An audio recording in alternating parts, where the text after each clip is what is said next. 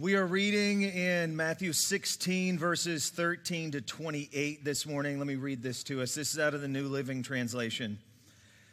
When Jesus came to the region of Caesarea Philippi, he asked his disciples, Who do people say the Son of Man is? Well, they replied, Some say John the Baptist, some say Elijah, others say Jeremiah, or one of the prophets. Then he asked them, But who do you say that I am? Simon Peter answered, You're the Messiah, the Son of the living God. Jesus replied, You're blessed, Simon, son of John, because my Father in heaven has revealed this to you. You did not learn this from any human being. Now I say that you are Peter, which means rock, and upon this rock I will build my church, and all the powers of hell will not conquer it. And I will give you the keys of the kingdom of heaven, and whatever you forbid on earth will be forbidden in heaven, and whatever you permit on earth will be permitted in heaven. Then he sternly warned his disciples not to tell anyone that he was the Messiah.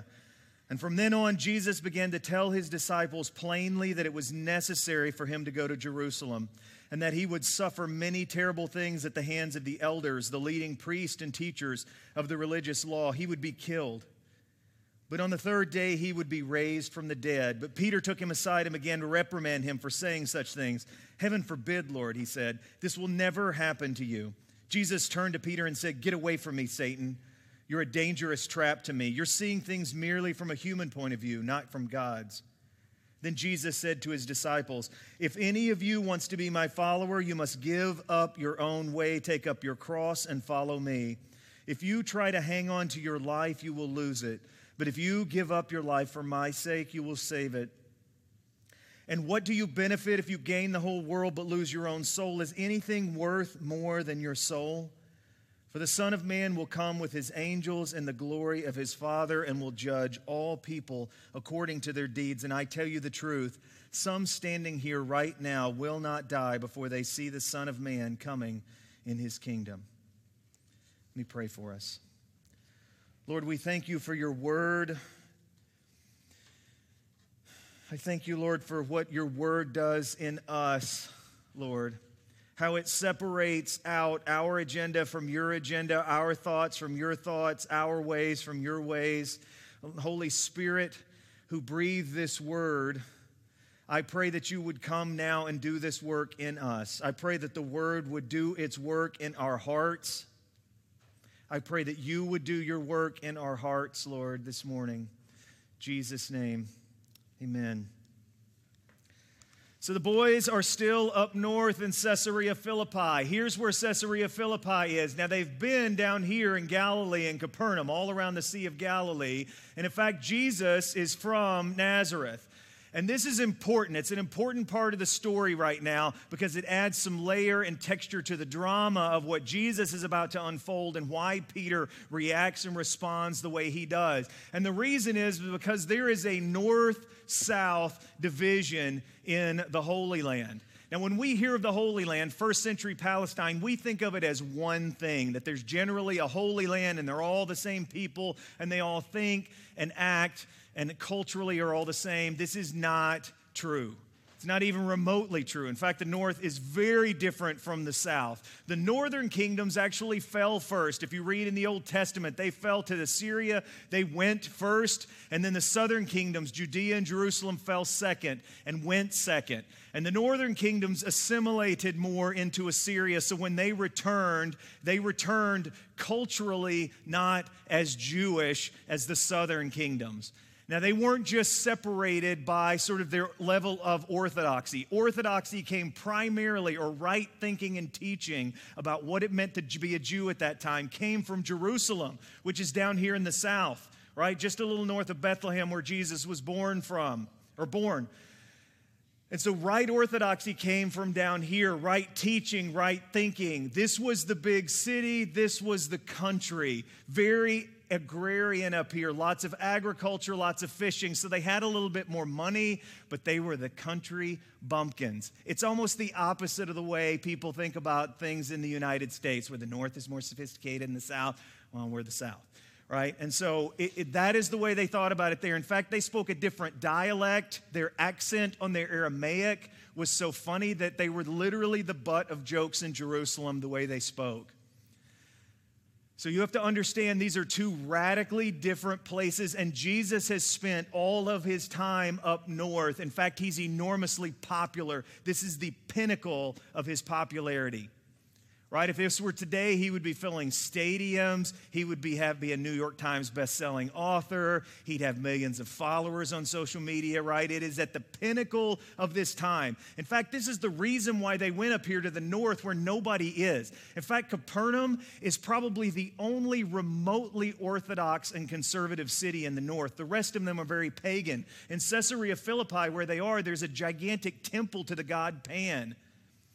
They had massive Greek influence up there in their Judaism. That's what the Hellenizers are. So think, remember Helen of Troy, that whole sort of Greek story, the Hellenistic sort of thinking is Greek thinking had infiltrated the Jewishness of up north. And so Jesus had to get away from this sort of Sea of Galilee region where he was so popular, and he and the boys have been up here and they've been having a retreat. And he's telling them right now, hey guys, this retreat, he's about to say, our story is shifting. We've been up north where we're really popular. We're about to head down south. And you need to understand what the dynamics are between north and south so you understand and give Peter a little bit of grace for his response that he's going to have to Jesus this morning. And so Jesus is pressing in, right? They're having a little bit of time now. What Jesus is doing, he's not teaching the multitudes, he's with his disciples. In fact, from this point forward in the story, he will be primarily with his disciples, pouring into them because he knows what is to come and he knows the weight that's going to sit on their shoulders. So he's saying, Who does everybody say I am when you guys are out in the marketplace talk? And basically, people are believing that he's a prophet. He's either John the Baptist come back again, he's, he's Elijah in the spirit of Elijah and the spirit of Jeremiah, who was a prophet of doom. Jesus keeps saying he's going to tear down the temple and could rebuild it in three days. This is sort of Jeremiah ish language. So people are thinking at this point, maybe he's just a prophet. But Jesus wants to understand are you guys getting it? Are you guys starting to understand how much revelation has my Father given to you about who I am? And that's when Jesus presses in. And Peter, at this point, we've seen a few times now in episodes where Peter has started to become the spokesperson for all of the disciples. So they've probably been conferring among themselves as they're out and about or as they're sleeping or eating or whatever. And he's saying, Hey, we actually think you're the Messiah. We believe that you are the Son of the living God. And Messiah was a very loaded term in that time. We've talked about this a bunch. It literally, the term Messiah means king of the Jews. The Jews had a king at that time. They had Herod at that time. In fact, if you would have asked who was Messiah to just an average person, some of them might have said, Oh, who's our king right now? Well, Herod's our king. And they would said, No, no, no, the Messiah. Oh, well, yeah, we're all sort of waiting on this new David to come, but we don't know. There have been some that have risen up. They've all gotten squashed by the Romans. We don't know if any of this is going to happen ever again. The last one that happened was in Emmaus. It was Judas Maccabeus, and it, it, was a mess. And so we don't know if any of those are coming again. We got this Herod and whatever, you know, it's, it's whatever. We don't know. But these guys were starting to understand that he was the Messiah. And again, they had a picture in their mind, and the picture was David. The picture was a throne, the picture was a military leader, the picture was no more Romans. And that's what their understanding of it was. And so Jesus actually uh, um, praises Peter here. He says, You're blessed, Simon, because my Father in heaven has revealed this to you. And the Greek word there is a compound word to be remove the covers. There's something that has been covered. There's something that has been in darkness. There's something that has been hidden. And what has happened is my Father's turned on the light. My Father's pulled back and done the big reveal for you so you can see and understand who I am. That not only am I this Messiah that's coming, but I am actually the Son of the living God. You understand that this God is alive, that He's the one that's giving me the power to do all the miracles that I'm doing. You're starting to get and understand this. And He's praising him he's saying not only did this was this revealed to you but this wasn't flesh and blood you didn't figure this out in your own skin or your own flesh and the greek word there those greek words flesh and blood show up a lot in the bible there's actually two words for our, our bodies that get used in Greek. One is sarx, and it gets translated as flesh. And it's literally the meat on your bones, would be your flesh. But it is also, in the New Testament sense, the corrupted flesh. It is your corrupted nature. It's not always used negatively, but mostly when it's used theologically or doctrinally, it is a negative thing. And he is saying the corrupted nature inside of you did not get this. Paul goes on to talk about it in Corinthians. He says, Now I say this, brethren, flesh and blood cannot inherit the kingdom of God because it is perishable because it has been corrupted. It's, it was corrupted since man, since Adam and Eve, and it is still corrupted today. That is not what will inherit the kingdom of God. He also goes on to say that our struggle is not, or we don't wrestle against flesh and blood. Our battle actually isn't with this flesh. The goal of this flesh is for it to be put to death. You're not supposed to wrestle with it. You're not supposed to try and correct it. You're not supposed to put it through a 12 step program or try and improve it or self help it into a good place. It is meant to die. It's meant to die every day, as Jesus is going to tell us here in a minute. Well, that's not who we wrestle against. Our wrestle, our fight, our struggle is against these unseen forces here that are influencing us. That is who Paul tells us. And Paul also had his own time of revelation. He was telling in the Galatians when he was telling them, Look, when God set me apart through his grace, he revealed his son to me. He literally blinded me by the light, knocked me off of the horse, blinded me. And whenever I came back to my senses, I didn't go to men to get Jesus revealed to me. Jesus was revealed to me by the Holy Spirit and by the Father. He's saying, I didn't immediately consult with flesh and blood. I didn't even go to Jerusalem to see the other apostles. I actually went out into the wilderness. So, Paul himself has even had this sort of revelation, this sort of time when the covers got pulled back. So, he had a full understanding. And he was the one who began to understand that this wasn't only for the Jews, it was first for the Jews, but then for the Gentiles. So, Jesus is saying that this, this revelation that you've gotten, Peter, this revelation from my Father, this uncovering that has happened, this is such a profound thing that's happened to you, Simon. I'm going to change your name. And in fact, I'm going to change your name to this Greek or Aramaic word that means rock, to the name Petros. We're going to call you Peter. And everyone would have looked at him and said, Peter, because no one was named Peter at that time. We have Peters all over the place. We probably have Peters in here. You have Peters in your family. There are lots of people named Peter today. No one was named Peter at this time. Jesus is laying a name upon Simon here that no one had ever had. Jesus is emphasizing this revelation that he is having. And he's saying, not only this, but this revelation that you're having, this is going to be the foundation of my church. And the Greek word there for church is ecclesia. Don't think about a building, don't think about an organization, don't think about a denomination, think about a community. See, before what made the Jewish community was their blood and their lineage and their law and their customs and their heritage. And what he is saying is, I'm actually making my own brand new, it's going to be an international community of people, and the foundation of it is going to be this revelation of who I am. And I think the greatest miracle and evidence on earth today is the fact that we're sitting here 2,000 years later, and many of us have had this same revelation of who Jesus is. We were just in Ethiopia worshiping with people who had had the same revelation of who Jesus is. If you've traveled internationally around the world, there are bodies of believers, either in public or in private, who have had a revelation of who Jesus is for 2,000 years. This hasn't stopped. That is a miracle. And this is what he's saying. I know these verses get taught lots of different ways. Right, if you grew up in a Catholic church, you would have been taught that the rock literally was Peter. He would establish a church in Rome that would still be there. And this is true. But I believe what Jesus is saying here, in addition to that Peter is going to be a leader, he is saying that this revelation of who I am is foundational to the faith. And Peter would actually echo this later in his own letters when he would say, You are a royal priesthood and a holy nation. Jesus has made a new community based on this revelation, understanding, and belief of who he is. And Jesus isn't just saying that, he's saying the gates of hell won't conquer it. Now, this whole next section right here, I grew up in a, in a more, um, in a tradition that taught a lot about spiritual warfare. And this was a big spiritual warfare passage. But I will tell you from studying this out, it's fine if you want to use it for spiritual warfare. I'm not poo pooing on your spiritual warfare interpretation of this. But I want you to understand what Jesus is saying here. The gates of hell was an idiom in the old, uh, in the first century Palestine for death. He's saying this isn't going to die.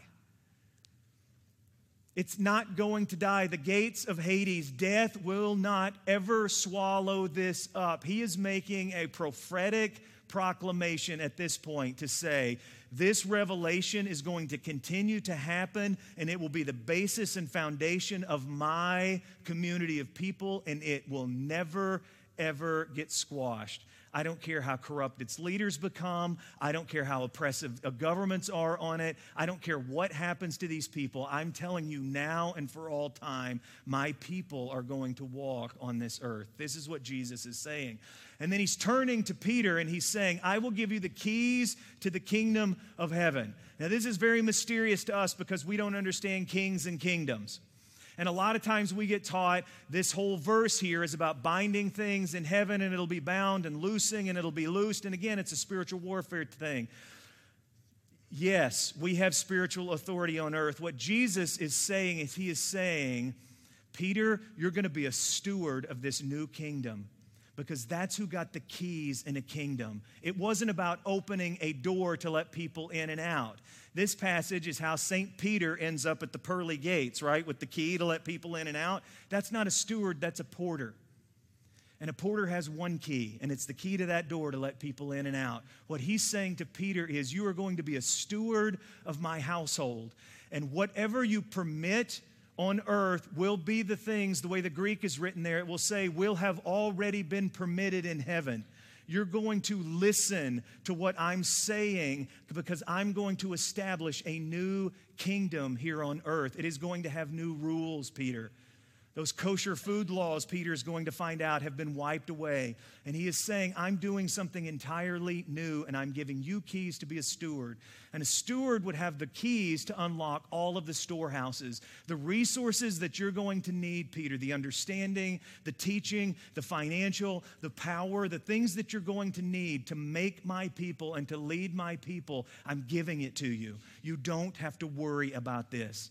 You're thinking about this king on a throne and military and taxes and resources, all of these ways. And I'm telling you that it is a spiritual thing that I'm doing, Peter, and you will never be without.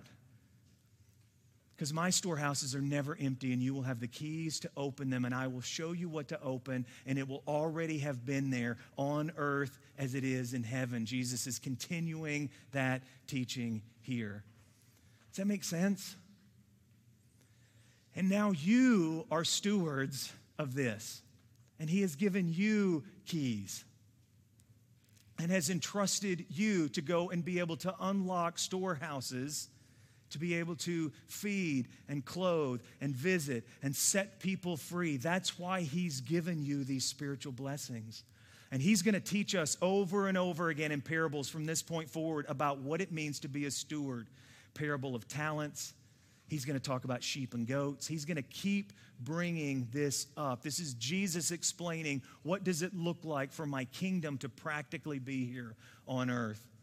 And then he sternly warned them not to tell anyone that he was Messiah, and this is because Look, you boys don't understand. You don't even have the first clue about what it means for what kind of Messiah I'm going to be. Your thoughts about it are jacked up. Do you know what would happen if you told this crazy mob that follows me everywhere that I'm the Messiah? They'd be building me a throne, they'd be amassing me an army. That is not what I want. You keep your mouths shut. And in fact, Peter is going to evidence why right then.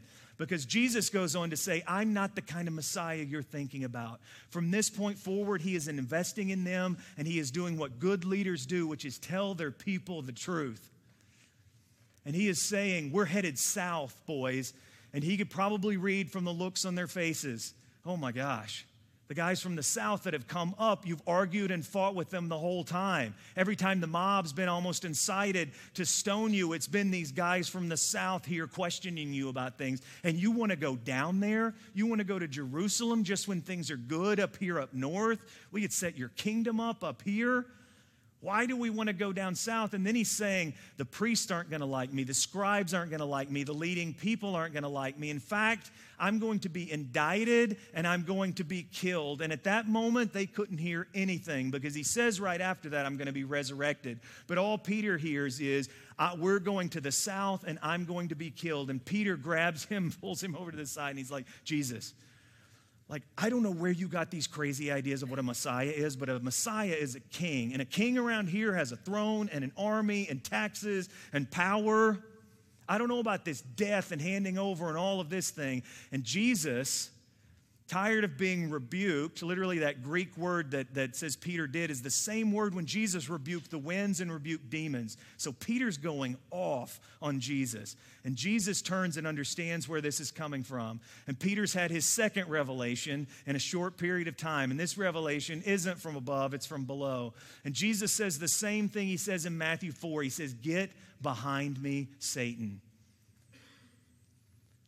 Peter, this is not from above, this is from below. You're thinking about this with your corrupted flesh. You're thinking like a man. And what this whole teaching does for us right here, what this whole story does, is teach us that we have revelation that can come into our realm from two realms outside of it. If you were here the time that I talked about, we are not a closed system.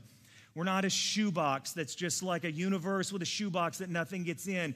The Holy Spirit and Jesus and the Father pierce into this realm.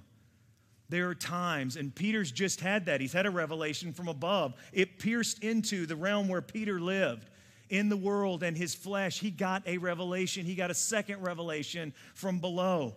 These spiritual forces, this enemy working against him. What is it right here that allows this to activate in our lives?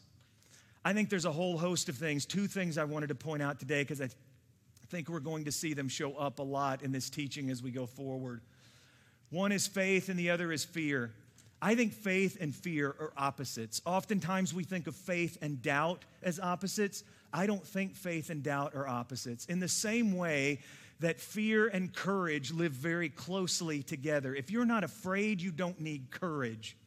If there is not a reason to doubt, you do not need faith. That's called certainty. I am certain gravity exists and will always exist as far as long as I am on earth. It is why I do not leap off of high places. That is not faith, that is certainty. I don't care what apologist you line up and what evidences you line up, you are going to have a gap that you cannot close and cannot be certain on. I don't care if you die and come back to life, you're still going to have a gap. And I don't know why the Lord covers things. I don't know why things were hidden. I don't know why He needs to reveal. I don't know why He set up the universe that way, but He did. And it requires faith. And Peter had enormous faith. He had just seen Jesus and had connected the dots and was making that declaration. But when Jesus explained the kind of Messiah that he was going to be, fear gripped him. Not doubt, fear. Death. If my leader is put to death, what does that mean for me? What does that mean for me? This isn't just like uh, power and position slipping away, this is my entire life slipping away. And the good news is for us is that God has not given us a spirit of fear, it says in 2 Timothy, but of power and of love and of a sound mind. And we will see these responses in the parables, and we will see these responses in teaching, and we will see these responses in the disciples over and over and over and over again. We see doubt once in Thomas, but Thomas got, got to see that. We don't get to see that. We don't get to stick our finger in the side of Jesus. And it tells us in Hebrews that that's the way God wants it. Without faith, it's impossible to please Him. He set the whole thing up to have faith. This life is the only time when we will be able to exercise and please God with our faith When you've seen him, it won't take faith to believe. And so if you have doubt, don't let that make you be afraid. Because if there's not a gap of doubt, there is no need for faith. Faith and doubt are not opposites, they live next door to each other. And it's okay. You do not need to make that, let that make you afraid. The fear is the thing that is going to keep you from stepping out. Fear kept 12 11 disciples in a boat, and courage and faith in Jesus made Peter get out of the boat. Right? Faith is faith because it has action to it, and it is fear that stops us from doing things in life. Jesus says this where he says, Hey guys, um, not only am I going to die, but you're going to need to take up a cross. And history tells us, tradition tells us, that three of the disciples were actually crucified. Eleven of the twelve actually died for their faith. One died for his lack of faith, I guess. Judas hung himself. Ten of the disciples were martyred, and only John, tradition tells us, lived a long life. Couldn't be. Put in a pot of boiling oil, wouldn't die, and they dumped him on Patmos, which is where he had the revelation. Lived as an old man. This was not a metaphor for them about how challenging it was going to be to overcome that strong sin in their life. This is Jesus looking at a group of guys and saying, okay, if you want to follow me, this is where I'm headed, and this is what it's going to mean for you. But if you back out now, here's what you need to understand. If you think that you want to go for the power play and you want to try and accumulate in this life, a day is coming when your life will be judged, and no amount of money is going to help you buy your way out of that judgment. Nothing you will accumulate in this life is going to be enough. When I'm dividing sheep and goats here in Matthew 25, when I tell you about sheep and goats, there will not be a magic wand you can buy to turn your goat self into a sheep. There will not be sheep suits for sale at the judgment day. There is nothing that you will have accumulated in that point. Your life will be divided. And so, if you will give up what you want at this point, boys, and you will follow me, what you need to know is I'm the judge, the Son of Man, the one that, that whenever I say that, you're thinking back to Daniel 7. Yeah, that's me. Not only am I the Messiah and the Son of the living God, I'm the judge that's coming, and I'm going to judge all the deeds. And so, what you want to make sure is you understand how my scales work and how my yardstick works. And boys, right now I'm telling you, you just need to follow me. And then he has this cryptic saying about some standing here right now will not die before they see the Son of Man. He's about to transfigure himself. He is about to reveal himself in all of his glory to three of them. Eleven of them will, at minus Judas, who hung himself after the crucifixion, will actually see him resurrected. Many of them will see the judgment that comes on Israel in that time in AD 70 when the, when the temple was actually destroyed as he prophesied. He's saying, guys, difficult times are coming, and now's the time to follow.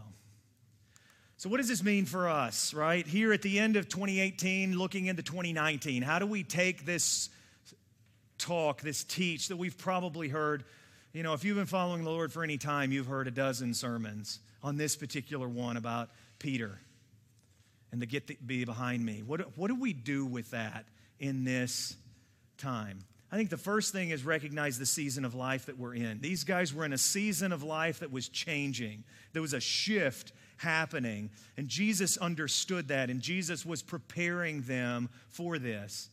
And maybe Jesus is doing that for you. Maybe you're in a shift in seasons, and the things that He's doing you don't fully understand. I would encourage you to press into Him and say, Lord, what are you doing now? Is, is there a season shift in my life right now? What are you preparing me for next? He is good and faithful to always prepare us for the next thing we're walking into. The other thing that we have to do is we have to understand how He measures success. It is not our measure of success ultimately that will matter. I had two men that were really influential uh, in my life growing up, and, and they would say to me, Sean, we measured success as the next step of obedience. Whatever Jesus had for us to do next, if we took that step, if we exercised the faith, if we overcame our doubt, if we eradicated the fear, and we took that next step of what we thought was obedience to Jesus, that was success for us, no matter what the external circumstances looked like. We have to understand what his measuring stick is. And then we have to know whose agenda we're working on. I think there's two agendas lined out in this. There's probably a third, meaning the, the flesh and your body, etc., right? But I want to talk about two agendas. The first one is the agenda from above. And Jesus, at the beginning of his ministry, stood up and read from Isaiah and told us what his agenda was. He was going to preach the good news to the poor, he was going to set free the captives, and he was going to release the oppressed. That is what his work was. He's going to tell us soon in Matthew 25 that when the sheep and the goats get divided at the very end, it will be because the sheep worked on his agenda. They saw hungry people and fed them. They saw thirsty people and they gave them drink. They saw the stranger and they welcomed them in. They saw the naked and clothed. They saw the sick and took care of them. And they went and visited the prisoner. He's not being metaphoric there. And so, as you reflect back on your 2018 and as you look forward to your 2019, I would encourage, in the way the Lord has been encouraging me and really just taking me and pointing me at my life in 2018 and making me look ahead. This is the agenda of God. If you're wondering, God, what is your will for my life? Feed the hungry, give drink to the thirsty, clothe the, bring in the stranger, clothe the, go visit the sick, pray for them, care for them, go visit the prisoner. That's his agenda. But there is another agenda that was operating in this story, and it was the enemy's agenda from below. Jesus said that the enemy came to kill and steal and destroy. And he does that in literal ways, he does that in metaphoric ways, he does that in our lives, I think primarily through two or three ways. One is distracting us. We are so distracted. I am so distracted so many times. I'm just distracted. And sometimes it's not even that I actually uh, n- realize that I'm distracted. I'm just distracted. I'm in my head. I'm living somewhere else. I'm not present. I'm not in the moment. I'm not looking around. I'm not saying, Holy Spirit, what do you want me doing here at this moment? Or other times, the place where I need to go, or the thing that's coming up, or the situation that I find myself in is so painful, I don't want to go there. I just want to escape. And modern man has invented so many ways for us to escape. And I'm not picking on any of them, none, of them are bad. You know your escapes, you know where you go. Some of them might be fine. Maybe you knit. Maybe knitting is your escape. Life gets hard and you go knitting. Maybe you exercise a lot. Maybe your escapes are actually socially beneficial and acceptable. A lot of them are. I'm looking at all of you. You guys look like you're fairly put together. Probably most of your escape mechanisms you've sort of figured out oh, if I just work harder, I don't have to think about the pain and it benefits me. Right? Escape takes lots of guises. And the last one is is I think the enemy pushes us into this space of competition in ways that are entirely unhealthy. See, I think there's two ways there's two ways that these competing king that these kingdoms deal with competition and they're very very different. Paul says, "I ran the race like a runner who wanted to win." He wanted to compete. But it was a, a competing of comparison. It wasn't a, hey, how's Tim doing? Am I outdoing Tim? I don't know. I don't know. He seems, he's in way better shape than me. So I won't compare myself to him there, but he's, you know, how's he doing? How's this doing? How's, what's his car? He drives that big truck. I drive that little car. Okay, I won't, right? We compare, we compete in business right? We're competing all the time. We live in an area where competition gets talked about all the time.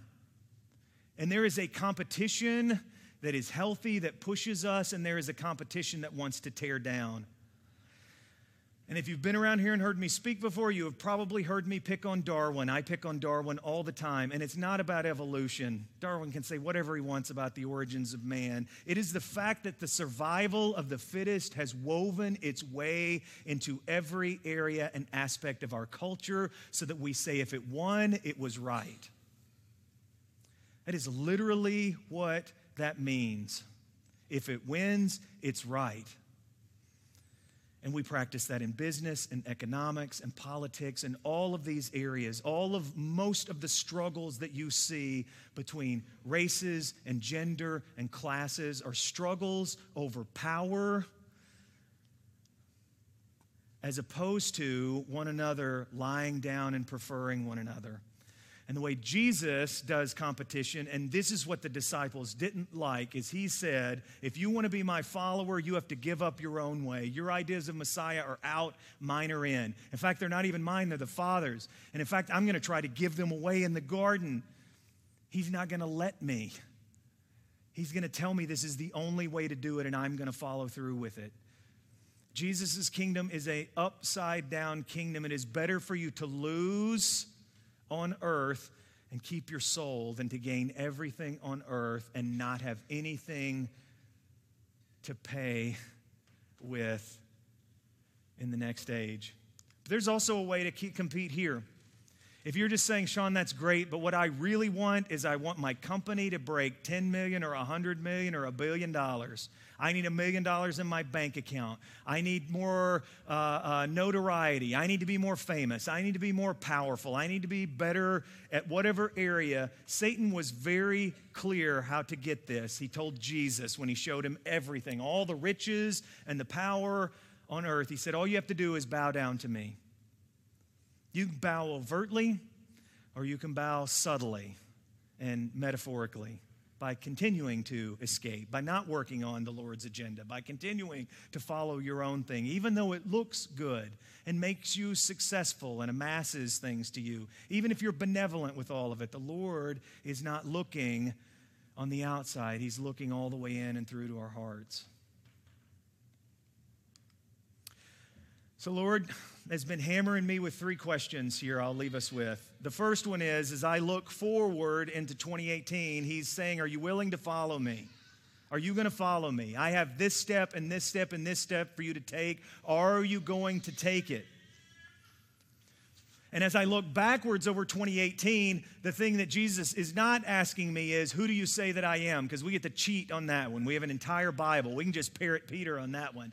I think what the Holy Spirit has been saying is, He's saying, Sean, I'm looking at your life, and here's what your life says to me about who you think Jesus is. I don't want your words, Sean. I want your actions. I want your deeds. Your words are easy. You can say this. But when I look at where you invest your time, where you invest your talents, where you invest your resources, where you put things, what does it say about who you think Jesus is? And the third question is is what revelation am I living into? Bible says we don't live by bread alone, but by every word that proceeds from the mouth of God. That means He is continually speaking to us. And the word for Jesus to the boys right then, as boys were headed south, that was the revelation, and the revelation that the Messiah must die at the hands of these leaders. That was the revelation they were living into. What revelation are you living into? What scripture is overarching your life in this season? What word that the Lord has given you, what revelation that the Holy Spirit has given you in your heart are you living into? And if you're like, I don't have one, I would tell you, get one. This is the way to ensure that we stay on agenda with God, that we keep that relationship sort of fresh and alive and vital in our lives. So we have something very practical that's about to happen. We're at a 21 day fast. Anybody here ever fasted for 21 days? There's a hand, there's a hand, there's a hand. All right. For everyone else, do not do a 21 day water fast if you've never fasted before in your life. That is a great way to have the worst caffeine headache in your life, low blood sugar like you've never had before, to be the most obnoxious human that you've ever been, and for your family to literally make you sleep outside. Like it will be very, very hard for your first fasting experience to be 21 days on water. Could you do it? Yes. Um, it would take supernatural strength for you to do it. Um, if you feel like the Lord is calling you to join in this fast, I would encourage you to pray about some food fasting.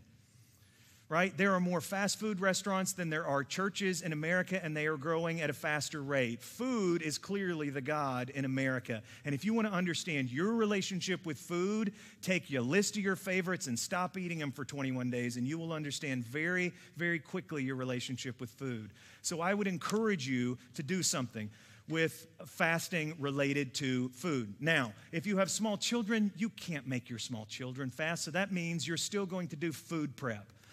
One of the things I want to explain to you is fasting is about two things what you stop doing and what you do in place of that. So, when fasting was happening for most of human history, it was at a time when food gathering and preparation was the bulk of what your life consisted of. Finding the water, finding the heat source, putting it together, making the meal. You had no refrigeration, it was going away. It was the time in your life. So, if all you did was fast, was drink, or eat something simple, you had an enormous amount of time in your life to seek the Lord in prayer and to serve others. We don't live in that day and age. It's very easy on every day but Sunday to drive through Chick fil A and have dinner for everybody for 35 bucks in about 10 minutes, right? However, we still probably prep some food, and I'm going to guess that there is one of the people in your household that is the primary food prepper of the family. And if the kids aren't fasting, they're going to still be prepping and they're not going to have time. So, wives, serve your husbands, and husbands, serve your wives. Work this out practically so that one of you can have a meal off from food prep to seek the Lord or to serve, right? Be, be a partnership in that way. This, can I be a little pastoral with you guys on this one? Like, be practical about this. The second thing that I would say is there are probably things that are time sucks that eat up an enormous amount of time in your day. If you have some of those, like the thing you just thought of the moment I said it is probably the number one one in your life consider giving that one up in addition to so that you can free up some time in your life. Okay? And then the last thing is sharing the food prepping load as a couple. I already said that one. All right. That was just some practical stuff on fasting. If the whole thing sounds very daunting, there's lots you can read about it online. You're not going to die fasting 21 days. I fasted 40 days multiple times and I'm still here. So, like, you're, you're going to be okay. And so, it, it is a good thing to do. You're not doing it to impress me, your spouse, your best friend, and you're certainly not doing it to impress God.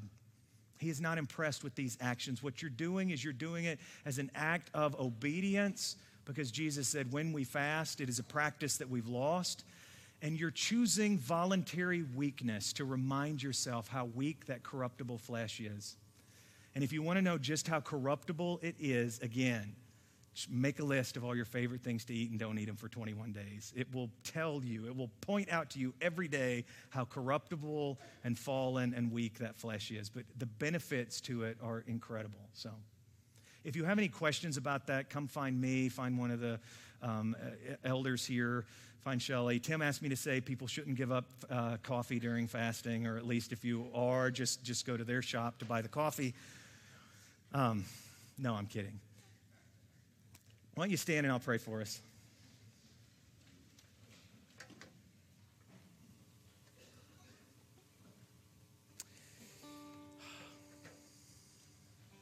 Lord, that was a lot, but uh, if there's one thing, Lord, that as I that, that I know that you have done with me as I've studied on this particular teaching is you have said, Sean, whose agenda are you working on?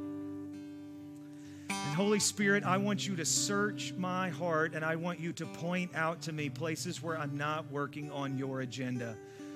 Point out where I'm working on my agenda. Point out where I'm working on the agenda of others, Lord, that you don't want me aligned with. And certainly, Lord, point out where I have allowed the enemy to have a place, to put tasks on my to do list, to put fear in my heart, to put whatever it is, Lord, in my heart that causes me to work on any agenda other than yours, Lord. And yes, Lord, there are a lot of things that we do in life that are just practical things. There is a lot of uh, eating and sleeping and working and living that goes on, Lord. And Lord, let us do that in a way that glorifies and honors you in 2019. Let us, let us put to bed all of the things of 2018. Let us say thank you to you for the provisions let us say thank you to you for the blessings. Let us give you glory and honor for anything that we did that brought glory and praise to you or that was to as benefit to someone else. And Lord, everything else that was either neutral or was on our own agenda or on the enemy's agenda, we thank you that it is under the blood. And we renew right now, Lord, this commitment to you to live on your agenda. Holy Spirit, you come into our hearts, not just to make us new, but to empower us to live in this new way, to empower us to live and be about our Father's business, to be on His agenda, to see the kingdom come on earth as it is in heaven. Help us.